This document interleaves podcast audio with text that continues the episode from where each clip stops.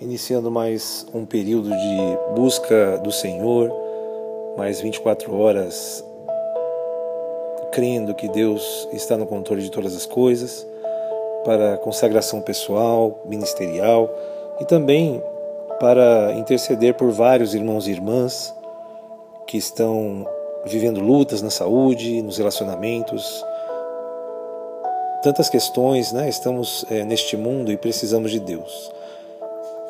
O Salmo 116, que é a minha meditação deste dia, ele fala de algo que nós não podemos deixar de também fazer, que é agradecer a Deus por tudo que ele já tem feito por nós. O Salmo 116 começa dizendo nos dois versículos: Eu amo o Senhor porque ele me ouviu. Quando lhe fiz a minha súplica, ele inclinou os seus ouvidos para mim e eu o invocarei toda a minha vida. Agradecer até pelas respostas de oração que o Senhor nos dá. E graças a Deus temos tido várias respostas de vitórias de irmãos, de direcionamento, de força. Nesse tempo em que estamos intercedendo, as respostas já estão chegando, algumas lutas ainda acontecendo. Meu desafio é lembrarmos de agradecer em meio às tribulações. O versículo 12 do Salmo 116 diz: Como posso retribuir ao Senhor toda a sua bondade para comigo?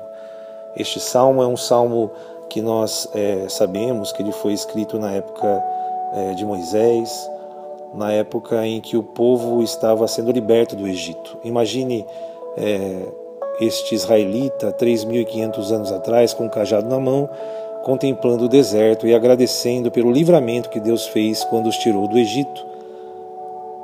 Como o Senhor é maravilhoso e como ele nos ajuda. E por isso Jeremias diz: Quero trazer à memória aquilo que me dá esperança. E o que me dá esperança é que as misericórdias do Senhor se renovam a cada manhã e que a bondade dele dura para sempre, assim como a sua fidelidade. Esse tempo, então, é um tempo em que iremos buscar a Deus, colocar a vida de muitas pessoas em oração, mas também agradecer. Gratidão, essa é a palavra desse tempo. E essa meditação vai para você que, como de costume, tem pedido é, algum motivo de oração ou tem agradecido, como muitas pessoas já agradeceram a graça que o Senhor nos deu. Quem somos nós para sermos alvos da graça de Deus? Porque Ele nos deu o seu Filho enquanto a gente ainda era pecador. Essa é a mensagem da graça, uma graça imerecida, uma graça em que o próprio Deus escolhe nos salvar e dar a sua vida por nós e se humanizar. Jesus, ele entendia o nosso sofrimento, mas ele também tomou o nosso lugar. A mensagem da graça é uma mensagem de substituição, é uma mensagem de livramento, é uma mensagem de Páscoa, de passagem. Quando a gente lê esse salmo, nós lembramos de Jesus, o Cordeiro Santo de Deus, que tira o pecado do mundo.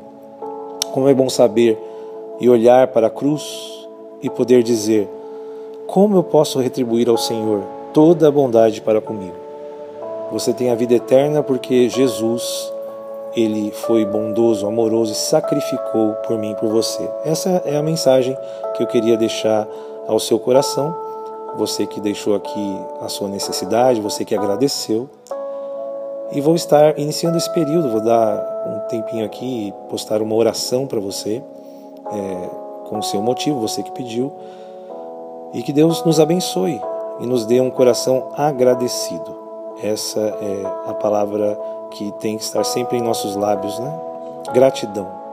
Não esqueça da gratidão que devemos ter para com o nosso Deus. Enfim, é Ele que, no, que ouve a nossa oração, que nos livra, e é Ele que deu seu Filho por amor de nós.